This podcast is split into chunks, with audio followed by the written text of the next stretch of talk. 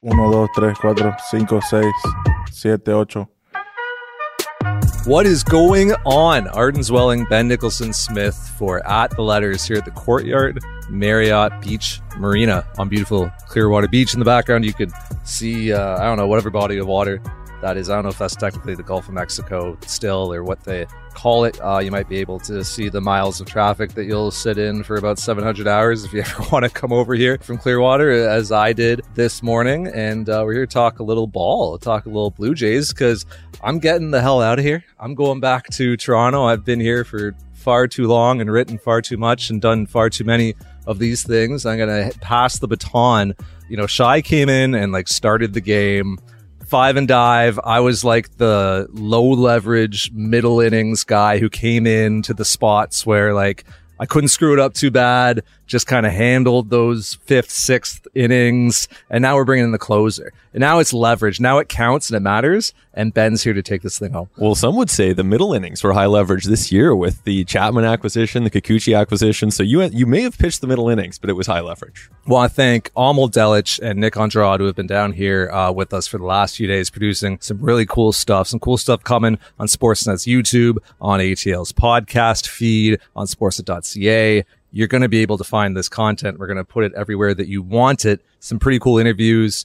Alejandro Kirk, Alec Manoah, Mark Shapiro is going to take us around the PDC. Really excited for everybody to see that stuff. Yeah, honestly, it was it was really cool, and it's not out right now, so you know we'll we'll need some patience on this one. But it was so fun having the chance to sit down with a bunch of those guys and really talk some baseball, talk about the PDC, talk about you know life even. So we've got some really exciting stuff coming and it was stuff that you know really you're only going to get that at spring training like last year of course. We weren't down here for obvious reasons and so you end up with a really different kind of experience for us selfishly and hopefully for those of you who are watching and listening there'll be something more to kind of take away from it buddy, we're going to blink and it's going to be opening day. 46,000 people. I assume that they're going to pack that game out, you know, and the, the Sportsnet army is going to be on the field. The media throng is going to be around. Players are going to be hiding everywhere, not wanting to be bothered on their way back from batting practice. Because like, as we sit here right now, we are what, 10 days out? Like it, it has felt long. Like spring training always feels long. We were having a chat with somebody in Blue Jays organization the other day who was like, yeah, it still feels long. But really, I mean, it's been quick as well. You see 15 players sent out the other day. And it kind of is becoming go time right now. The lockout was lasting deep into March, I guess it was, that it finally got resolved. So it feels like things have moved really quickly. And it feels like for you and for Shi and for others who have been down here, it's been a long time. But for me, it feels like it's come really quickly. And I think you're right. I think opening day is going to be here in a flash. And then at that point is the Jays play 30 games in 31 days right out of the gate. So there's really no time to rest. And I think that informs the way they're going to build their roster. Yeah, it's going to be a couple innings to chew up. That first week of the season, I'm only really expecting starters to be up to like 85 pitches. If you really had to push like a Jose Berrios, maybe you could go to 90. But, you know, it's going to be pretty constrained in that first week. So I expect the Blue Jays going to carry 10 relievers. Uh, not all those pitchers are going to be strict one inning relievers. Like I think you're going to see a Ross Stripling in there who could come in and pitch three to four innings behind somebody. You're going to see a Nate Pearson in there. I don't know. We might see a start in the first like 10 days of the season as the Blue Jays look to sort of manage workloads. So it is going to be a robust and crowded bullpen to start the season. But I think the Blue Jays are going to go deep into it and use everybody. I mean, Charlie Montoyo was saying the other day, he's not ruling out a 10 man bullpen. You know, I think you probably have six spots that are pretty much spoken for. You look at Romano, Mayza, Cimber, Richards, Yimi Garcia, or Stripling. And then, you know, beyond that, it's so remarkable because in years past, like I feel like there's always a fifth starter spot up for grabs or, you know, there's a starting job up for grabs. This team, it's just like, it's set. And yeah. maybe, maybe something will change, right? Like weird things happen in Florida. Weird things happen in spring training all the time. So there could easily be someone who trips on a step or a sprinkler head and you hope it doesn't happen but has that ever happened before it certainly has so you know that would change everything but as we record this right now on an off day the last off day of the blue jays spring they seem to just be in a pretty good spot so there's those six spots that are spoken for. I'd throw Merryweather in there. I think he's on this team if healthy, and I think that he is healthy. I think Ryan Borucki gets onto this team just because yeah. he's out of options. I mean, maybe it would have gone interesting if there were still 26 man rosters. With the 28 man rosters, yeah, I think Borucki's on this roster. I think Nate Pearson's on this roster. So that's six plus three is nine. One more spot. I would say David Phelps. He'd need a 40 man spot. The Blue Jays have a 40 man spot. It's going to depend on health with Phelps. He ripped his lat muscle completely off of his shoulder last year and had it surgically reattached and a bit of like, it's not an experimental procedure, but it's not a procedure that's been done a whole lot. Jake Peavy was the first MLBer to ever have that procedure done, and it's only been done on a handful of guys since. So David Phelps needs to make sure like everything is a-okay. Velo's there. He's recovering fine. I wrote all about this at sportsnet.ca if you want to read more about it, but I think if David Phelps is healthy, he's on this team, and there's your 10. Like it's kind of remarkable. And so at that point, you're optioning guys like a Taylor Saucedo, you're optioning a Trent Thornton, and you're certainly having those guys available on call. But I agree. To me, that's the 10. And so, as you mentioned with Phelps, he's kind of one guy who would need an open 40 man spot. There are two spots that are now open. So, Greg Bird, if you start looking at the bench, he's probably the other. And and this is where I wrote about this as Sportsnet this morning. You start doing the math, okay? So 10 relievers, five starters, so that's 15. So you know they're going to have 13 spots for position players. So you got seven that are in there basically every day in Springer, Vladdy, Bo, Lourdes, Teoscar, and Jansen. So then you have Kirk, Espinal, and Biggio. Those guys are going to play a lot. And you could probably throw Reese McGuire onto that roster. You certainly have Raimel Tapia. That brings you to 12. So all of a sudden, you've got one more active roster spot. We're thinking that's probably Greg Bird. Greg Bird needs a 40 man spot. They got two of them. So let's say in theory it goes to Bird and to Phelps. All of a sudden, that's your roster. Now, again, things might change and probably will change, but like as we sit here today, I can never remember in spring training, 10 days away from opening day, being able to say, yeah, like the roster could kind of be set course, with the asterisk that things can change. Dude, by the time that we release this, yeah. two of those people will have been like crushed by anvils. One of them will have disappeared into the woods to do ayahuasca. It's possible. I mean, all kinds of things. We are tempting so much fate. Even just every word you just said I know. was just asking for fate to come back and bite us in the rear end. So uh, it's going to be on uh, to get this thing out real quick. I think you're right. If I could just stick on the bullpen, was there anyone else and I'll answer this first to give you time to t- think about it. Was there anyone else that really impressed you that isn't in that 10 man group? Taylor Saucedo is having a really nice camp. Like he's looking really strong. He was obviously on this team last year. He's in that like unfortunate position of being new in your MLB career, still having minor league options. Like he is positioned to be that guy up and down, up and down, up and down over the course of the year he was looking really good against like a pretty high caliber of hitting. And he's also flashing this sort of cool new changeup that he was telling me about and that I plan to write about at some point. I actually mentioned it on the last podcast. It's in my like bank of in the folder. all this stuff that I collected and didn't get to because people kept getting traded for and, and getting into all kinds of trouble. So he learned this changeup watching Kevin Gausman grips on Twitter, like on Pitching Ninja. Cool. Kevin Gausman, as I'm talking to Taylor Saucedo, is on the other side of the clubhouse. And I asked him, I was like, have you actually gone and talked to Kevin about that? He's like, I haven't even introduced myself to him. Oh, yet." wow. wow. so maybe it's actually good I didn't write about it yet. So hopefully Taylor Saucedo can have that conversation before I uh, write about how he stole Kevin Gausman's changeup. But that's one arm that I think like looks really impressive in this camp. Have you had enough time to come up with one of your own? No, I, I really haven't. I hope to next episode. But you know, I think that it's funny you mentioned that though with those two guys and not having talked to each other because it just it's such a spring training thing. You have so many people there, and you kind of assume like they're teammates, right? Like they must know each other. But it's like any big organization. Like you're Yeah. just not going to know everyone. So you can legitimately have these guys who are on the same team, major leaguers, and they haven't necessarily met. So that just speaks to spring training. Kevin Gausman, very approachable guy, I will say that, and has been great for our purposes, you know, chatting in the clubhouse. Every morning he kind of, it's funny, he sits in his locker with his cup of coffee, like a legit actual mug. It's not in like a disposable paper cup. He has a mug. And he sits there and kind of sips his coffee and sort of holds court. He's like a really interesting guy. We're going to talk to him on the podcast, learn a bit about him. So looking forward to everybody seeing that. What did you make of names like Anthony Kay, Thomas Hatch, who were parts of this team recently, right? Like, you know, had roles to play in 2020 and 21 as well, sort of swingmen in a way, some spot starts here, some bullpen appearances there. What'd you make of the fact they were sent out, in my opinion, somewhat early Yeah. for guys with their ex- their experience? I agree. I think that they were sent out early. It kind of says to me that they probably have fallen on the Blue Jays depth chart. They probably haven't necessarily impressed this team to the point that they feel like they're on that cusp and they're on that bubble and they just need to get more looks at them. If they were pushing that hard, they would have kept them around. So it doesn't seem as though Hatch and Kay, Josh Palacios too, for that matter, Otto Lopez, some of those guys who are optioned, doesn't seem like they're on that cusp, which is interesting. And you know, you look around that clubhouse and there are a lot of failed starters, if you want to call them that. And that's maybe harsh, but let's say converted starters, um, who, uh, you know, Joe Biagini, right? Ryan Borucki, Thomas Hatch, Anthony Kay. These guys were at various points in the last five years. They have all been, hey, what if they could actually put it all together? And some of them are useful major league relievers and have been, and others like Kay and Hatch have kind of fallen down. No, absolutely. And like I wrote about this a bit with Borucki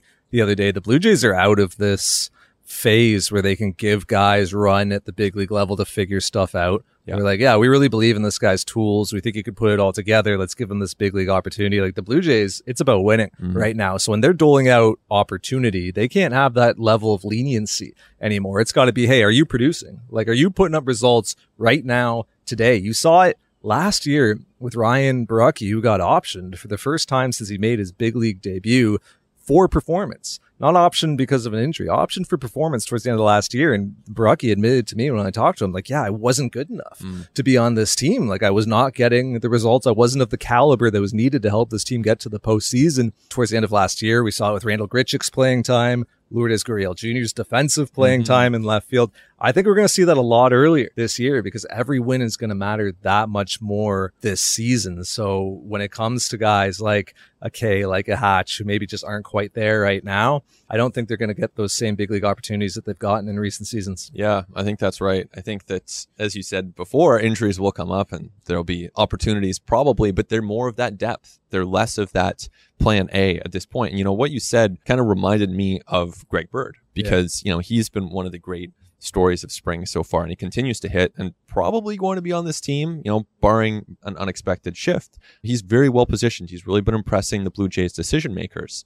Maybe this is an amazing story that's about to happen here. Maybe he's going to hit 20 home runs off the bench for the Blue Jays in a part-time role and DH and, you know, have some big hits for them. That would be cool. I, I think at the same time, the reality is, like I looked it up the other day, the last time he hit a home run in the major leagues was three years and one day ago. So that's a long time. How many plate appearances has he had since though? Not many, but I don't. Yeah. I don't think that helps his case. You know, He's just lacking opportunity. and and health. So you know, I, I just am not totally sold that Bird is going to be the solution. And so, if three weeks into the month of April he is out there and he's hitting 160, then I think they would cut bait. I promise I'm going to get off the bullpen. I'm going to go to Bird. This is a, an instance of Ben having different information than I have at this point in the spring, right? Like on the bullpen, two names to watch. Graham Spraker, really impressed. Arizona Fall League last year, the uh, reliever of the AFL, had this massive strikeout season. Great fastball, really changed the way he pitches. The organization wanted him to go from throwing a two seamer to a cutter. And as he was kind of working on that and tweaking on that, he accidentally discovered this four seamer with a ton of ride, a little bit of like quote unquote rise. Not that a fastball ever goes up, but it appears like that to the hitter. Look at his strikeout numbers last year. He got a lot of guys swinging under that ball, a lot of pop ups, a lot of weak fly ball contact. And Adrian Hernandez, another name to remember, best changeup in the organization. Unbelievable changeup, like 70 grade weapon, gets all kinds of funky swing and miss. Again, another guy with huge strikeout numbers as he's moved up through the minor leagues at double A last year, struck a whole ton of dudes out in big league camp this year, continuing to impress. He is trying to put on muscle because he's not the biggest guy in the world. He's pretty slight of stature, but the Blue Jays trying to get him to bump that fastball up a little bit. Cause if his fastball goes from like 91, 92 to 93, 94, it's going to play really well off of a changeup that he might use like 70% of the time. Any count, first pitch, doubling, tripling, quadrupling up on it. Like it's that good of a pitch. So that's Adrian Hernandez, another guy to watch this season. Okay, bullpen's done. We are talking position players right. now. You mentioned Greg Bird. Yeah, I think Greg Bird could very well be on this team, but it, you're almost like kind of punting your decisions to May 1st. Right? Like uh, with Bird and Reese McGuire Yep. and the bullpen, like these are hard decisions that you were going to have to make of his 26 man rosters. Now you have the benefit of like three extra weeks to like extend that competition a little bit and extend when you have to make those decisions. Because look, three weeks into the season, somebody's going to be hurt. Someone's going to be underperforming. Someone else is going to be overperforming. The context is going to be completely different. So if Greg Bird starts the season on this team, I could completely envision a reality where he's off of the team on May 1st. Sure. I could also envision a reality where it's like, hey, he's actually bringing us this lefty power off the bench that we really needed. And oh, hey, you know, Vladimir Guerrero Jr. picked up a knee injury and we need to give him a bunch more DH bats. Mhm. And now Greg Bird is playing semi regularly at first base. Well, it's telling that Lourdes Gurriel Jr. and Cavan Biggio have not yet appeared at first. There are plans to get them in there, so I don't want to read too much into it. But at the same time, if they had no plans of giving Greg Bird a major league spot, they probably would have got those guys in there by now with a week left in spring to just get them some reps. So that to me says Bird probably makes the team and and probably gets a chance to prove that the power he showed as a Yankees prospect can again be converted at the major league level. Anyone else on the position player side that you know you think could be a factor early in the season, or you think has stood out in this camp? you know, it's interesting. Like, let's say, for example, that someone, whatever it is, they need five days. They have a minor injury. Then who would be that other position player who's next in line behind Bird? I don't know, man. Fuentes, right? Maybe. Picked up the other day. Nolan Arenado's cousin. Really good defender at third base. Katoh, really versatile, decent OBP, no power. Jordan Groshans picked up a little injury, so it's not going to be him early in the season. Even Right. though I think the Blue Jays wanted him to be at AAA, getting regular playing time.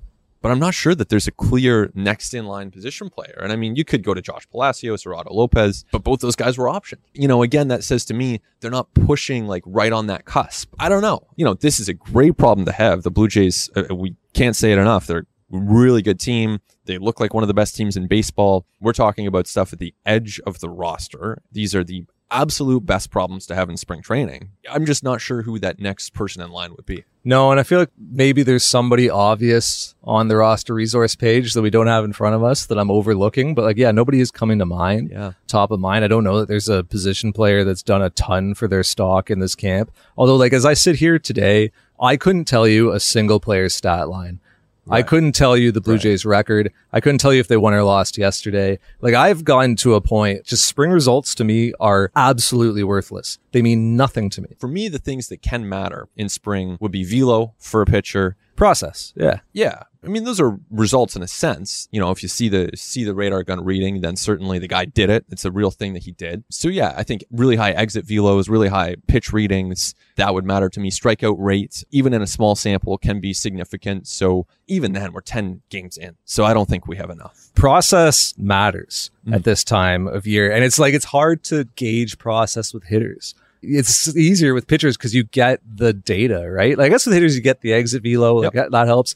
Santiago Espinal's exit velo has been up this spring for what that's worth. But it's also like three batted balls, mm-hmm. right? So you don't even want to read too much into exit velos in the spring. You just mm-hmm. don't get the same data as you do with pitchers where like, I literally know that Kikuchi's like velo was down in his last outing. And I literally know like the spin on, you know, Ryan Borucki's slider. Like I have that information for hitters. Like we aren't at the stage yet. Hopefully someday we are where there's like a baseball savant for bat speed and for you know, things like that. But we don't have those numbers that the Blue Jays are looking at. If Espinal went out and hit a ball 118, then that would be like, whoa, Whoa. Um, you know, at this point, I don't think he's done that. I haven't checked the readings recently. With Kikuchi too, even like if you have a veteran lefty, and I know velocity is a part of his game. I'm not saying he's a soft tosser, but you have a veteran lefty arriving this spring with a relatively short ramp up. Even there, I'm not really reading into it. Josh Fuentes. I think that's probably that is like a guy, right? Like the Blue Jays went out and got him for a reason. I, I just went through the roster resource. There's nobody we're overlooking. Like Yeah. that's you know the Blue Jays went out and got him. There, you know, it was kind of telling at the time that he was brought in in this camp, right? Pretty shortly after the Groshans injury as well. So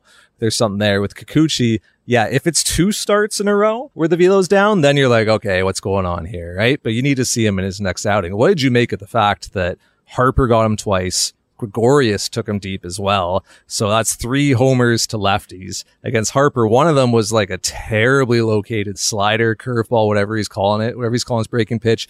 The other was a cutter that like wasn't that poorly located. It was that was just kind of like Bryce Harper being Bryce Harper. But those two pitches are so important for him. Like he's really working to make adjustments on those two pitches. Another thing I wrote about at sports.ca is like the specific adjustments that Yusei Kikuchi is trying to make to avoid what happened to him over the second half of 2021 when the hard contact was worst in baseball, when he, when the ball was leaving the yard at really high rates. Like don't forget, like Yusei Kikuchi finished 2021 in a pretty bad spot. Mm-hmm. The Blue Jays are trying to get him to use his, his slider curveball to different parts of the zone. They want the cutter in on righties. Obviously, Harper and Gregorius both left-handers, but they took out a slider and a cutter. Those aren't the results I think that Kikuchi wanted from the process tweaks he's trying to make. I saw a clip and uh, Joe made a great call on the on the broadcast. I'm sure some people listening now saw this, but he said, "Hey, I wonder if Bryce just waits breaking ball, sits breaking ball here," and he got one and he hammered it. So that's that appeared to be what Harper was doing. And he's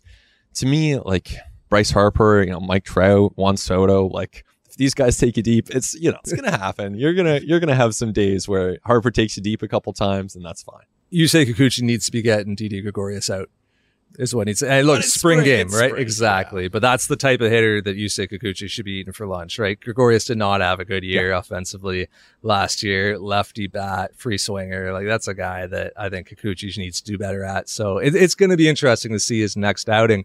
Jose Berrios, that was a guy who got rocked his last time out that I saw him hmm. against the Phillies and I gave up a bunch of contact the time before that as well. On some day in time and space Jose Berrios took the mound against the minor leaguers, chucked 70 pitches, five shutties, struck a bunch of guys out, bunch of swing and miss, broke a bunch of bats, really strong results compared to the ones that he had seen earlier in camp. That gets back to the process results thing because earlier in camp, I think it was the Phillies start. Berrios just like threw nothing but two seamers and changeups. Like he barely threw his breaking ball, and we all know how important that pitch is to him. And after the game, we're talking to him, and he's laughing and confident and happy, and he's like, "Yeah, I wanted to go out and like work on my changeup today," and I feel like I did.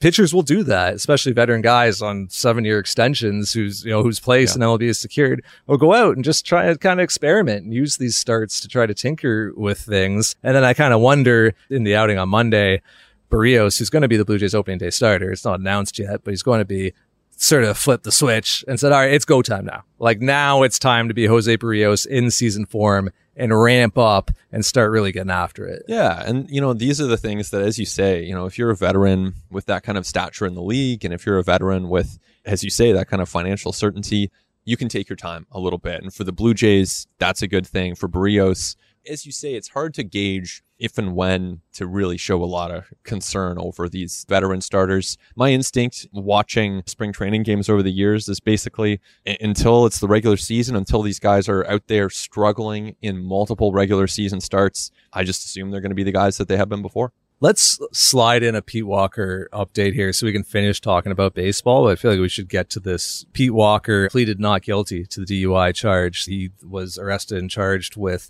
there's a legal process playing out essentially. So I wouldn't expect any public comments from Pete Walker or the organization during a legal process. Obviously, it would not behoove anybody to do that. Pete Walker has not been suspended by the Toronto Blue Jays. He has not been suspended by Major League Baseball. So there is no reason for him not to be in uniform with this club right now, as he has been. He's been with the team on the road over the weekend. On Monday, he was at the player development complex working. He was participating in meetings with pitchers who were being sent out. I would expect that to be status quo. Like I don't see any reason right now. I don't have any reason to believe Pete Walker would have trouble crossing the border as things stand today. He hasn't been convicted of anything. I believe he'll be in Toronto on opening day with this club, have his name announced and carry forward like that until the legal process has resolved itself. If he's ultimately convicted, then he might have to look into getting an exemption to be able to cross the border, having that prior conviction on his record. But right now,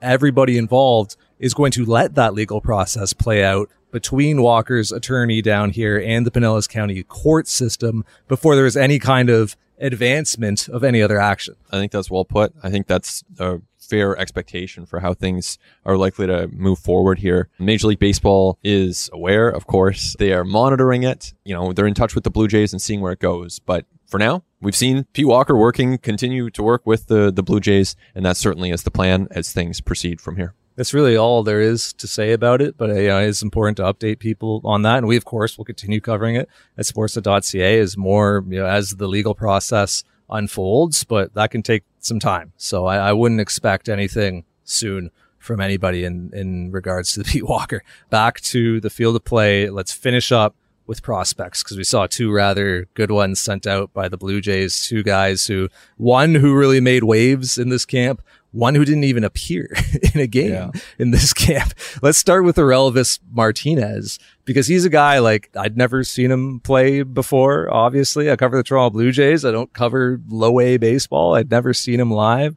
Now that I've seen him, like, can confirm he is a different sound off the bat guy. Like he's one of those dudes where you watch enough BPs and you watch enough games and the crack sounds different off of Vlad's bat and off of Bo's bat and off of Orelvis Martinez's bat. I think there's still work to be done with the swing decisions, with the discipline at the plate, the management of the strike zone. He's young. That's to be expected, but there are like some very promising raw tools here with Orelvis Martinez. Absolutely. Yeah. And it's cool that he had the chance to show them off. It, it's always, one of those really interesting things when a young prospect shows up and impresses, you know, not only people in the media like ourselves, but the actual players yeah. and the big league players start to be impressed. And they, whoa, this guy's legit. I remember 2018, Marcus Stroman on the Blue Jays, and he was making the case at the time for Vlad and Bo to kind of break camp with the team. And, you know, didn't happen that way, but he was, and I, I might be getting that slightly wrong, but he was like oh, yeah. stoked about how good Vladdy and Bo were. So now that's happening with Orelvis Martinez. Still a lot of development and work to do. Could happen quickly. And so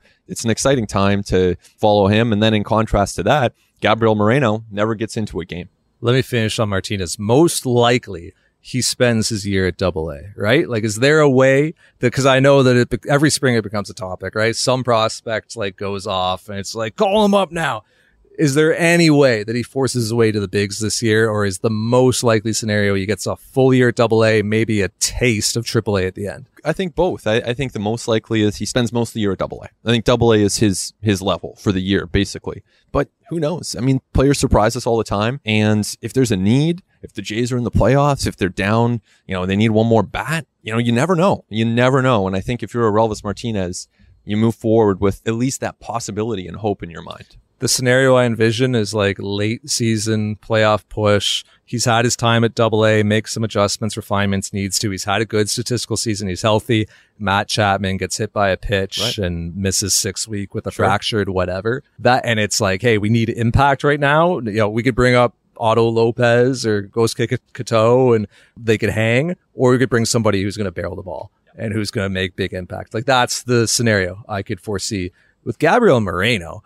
I could foresee a scenario by the friggin' all star break, dude. Sure. Like I could see a real early scenario this year. He is good talking to me. And I know we didn't see him in this yeah. camp. He came in late with a visa issue. He wasn't ramped up, built up, right? Cause he was just kind of like hanging out, waiting for that visa to get dealt with. Comes in, he was in camp for a few days and he gets sent out. So we didn't even see him in a game, but just talking to people about him, like people talk about him differently they talk about him like they talked about Bo Bichette when he was on the way up and Vladimir Guerrero Jr. when he was on the way up. Like they don't just talk about him like they would just run of the mill prospects. Oh yeah. I talked to somebody yesterday. I said, Hey, how would you evaluate his bat? And they said, it's a big league bat today. The work is behind the plate and that's the toughest position to transition to the majors to at. But I mean, as a hitter, I think Gabriel Moreno is going to go to AAA and have another big year. Oh yeah, I think that's a fair expectation, and I think for him, AAA is the level, and at that point, you know, you're close, you're close, and so he's got to get some reps in. Last year, I think he played a total of 27 games, if I'm not mistaken. So the reps are important for him, both behind the plate and at the plate. If he has a good couple months, and if at the end of May, if he's got a 950 OPS and 10 home runs at that point, We've seen it with Alec Manoah. We've seen it with Kirk. We've seen it with Pearson. When these guys are ready, I don't think there's necessarily a hesitation. I don't think that there's, especially with some new provisions in the CBA around service time manipulation, I don't think it's that. I really think it is when he's ready. And we don't know when that is going to be at this point as we sit here in March, but there's a pathway for him this year. Was Alejandro Kirk ready to call a big league game in 2020? Probably as ready as Gabriel Moreno is now. Let's be honest. So we've seen it before, like, you know, six, eight weeks of health and good production. Gabriel Moreno is going to be breaking down the door to the big leagues. Well, a lot can change in six weeks, and, and will change. Like the right now, we're sitting here. The, it's been years since things look this good for the Blue Jays, but things will change, both good and bad, and one way or another, that could open up pathways for some of these guys that's an uplifting note to end the podcast on. Just wait for the bad things that could happen. There will be some. There will be. It's it's a long season. You know, no one gets through without them. No one gets through, and there will be good things too. But there's no no team avoids it. No, in six to eight weeks, we're going to be talking about somebody who suffered a major injury, somebody who we aren't talking about now, who has way overperformed and is a factor, and somebody who we are assuming right now yeah. is going to be a source of production who is absolutely not. Every year, every team. Speaking of prospects, speaking of catchers who rushed to the big leagues in an awful quick way. Alejandro Kirk, who's kind of sit down with us. Player development complex, along with Blue Jays interpreter Hector Tito LeBron. You know, interesting and somewhat revealing conversation with Alejandro Kirk that we can't wait for everybody here. So, after this, Blue Jays catcher Alejandro Kirk.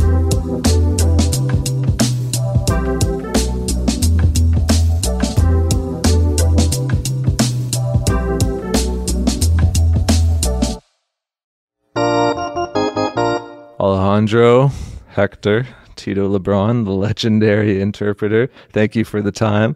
Alejandro, there is this story about how the Blue Jays discovered you in Mexico at a workout and that they weren't even looking for you and they kind of stumbled across you when when they were there. I, I'm just curious for your perspective on that workout. What do you remember from that day and from first being discovered, I suppose, by by the Blue Jays?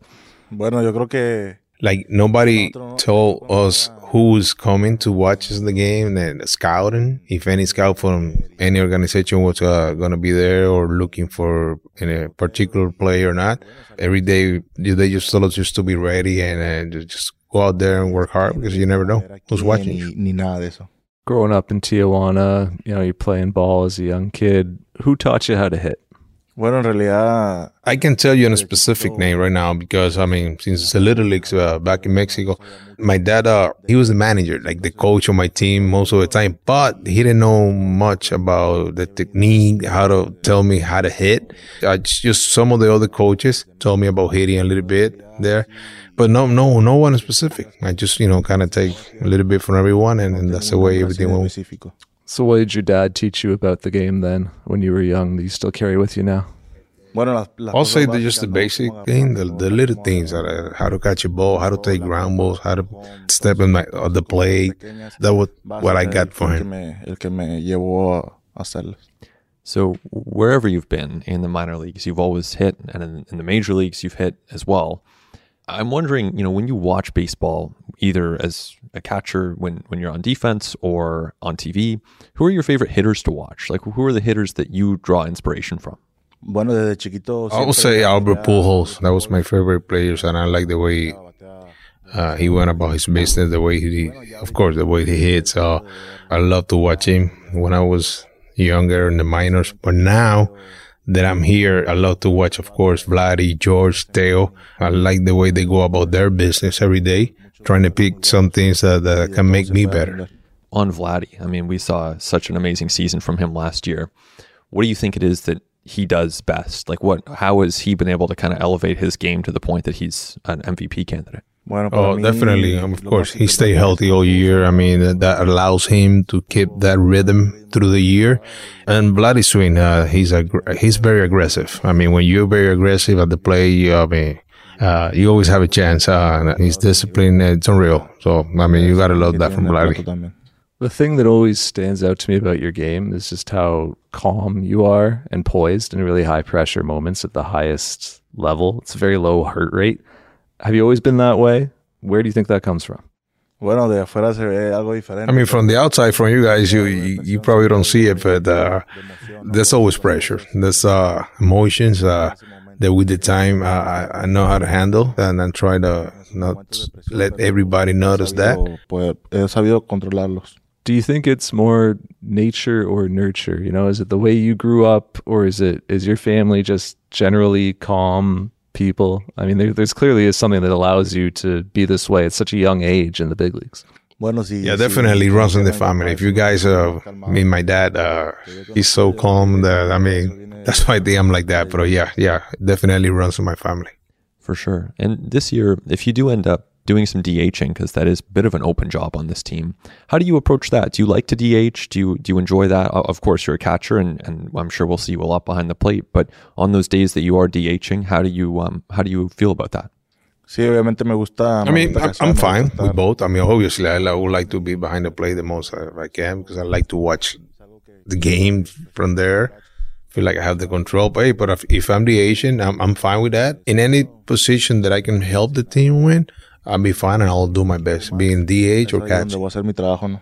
Has your dad gotten to come see you play live in, in the big leagues yet? Este, tu papá ya te, ya te ha ido, ya te fue a ver el, el juego de Grande Liga. Sí, ya, ya tuvieron la oportunidad de ir. El año pasado, ¿verdad? Sí. Yeah, last year, actually, my parents, they both had the opportunity to, they've been to win Toronto. How special was that moment? I mean, what was that like for you to have them there and seeing you living out your dream in Toronto playing for the Blue Jays?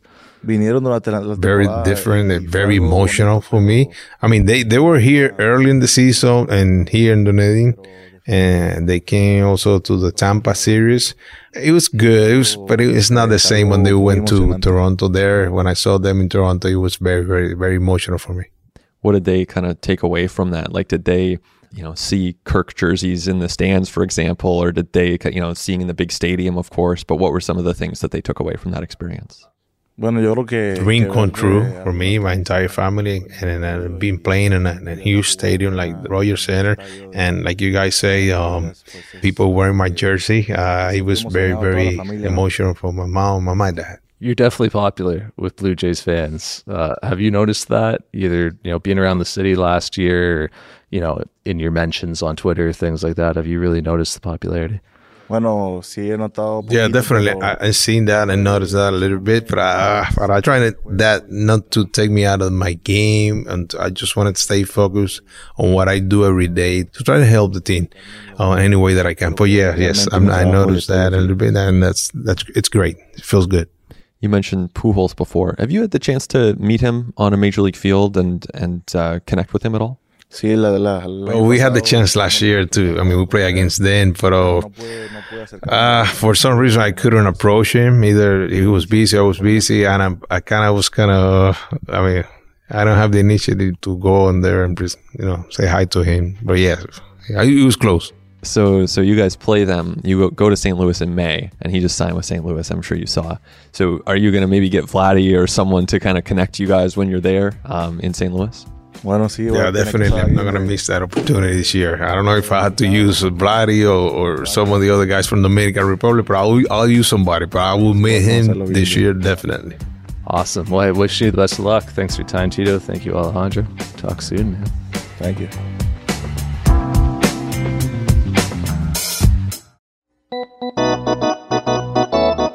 Ben, I don't know about you. Like I have passing conversations with Alejandro Kirk throughout the year. They're they're very surface level, right? You know, usually it's just a little bit of of banter in the dugout or something like that. Like I, I haven't really gone like as deep with him as we did in that conversation. So it was actually really cool to hear a bit about the family history and a bit about his backstory that he doesn't really talk about that often. Yeah, hundred percent. It, w- it was really cool, and you know, it's it's nice to hear about his family, what it meant for him to have them in Toronto last year, to hear a little bit about Albert Pujols and what he's looking forward to, and, and potentially meeting, of course, the future Hall of Famer in Pujols. So, really cool conversation, and one of those things that you can probably do a little more easily in spring training. And so, definitely thank you to Alejandro Kirk, and thank you to Hector LeBron for making the time for us and and letting us get to know him a little bit better. Then over under Albert Pujols career home runs at the end of the 2022 season, 699 and a half. I hate to do this because I really would love to see. I love that storyline. I love that he's back in St. Louis. It's such a perfect baseball storyline with Yadier Molina and Adam Wainwright.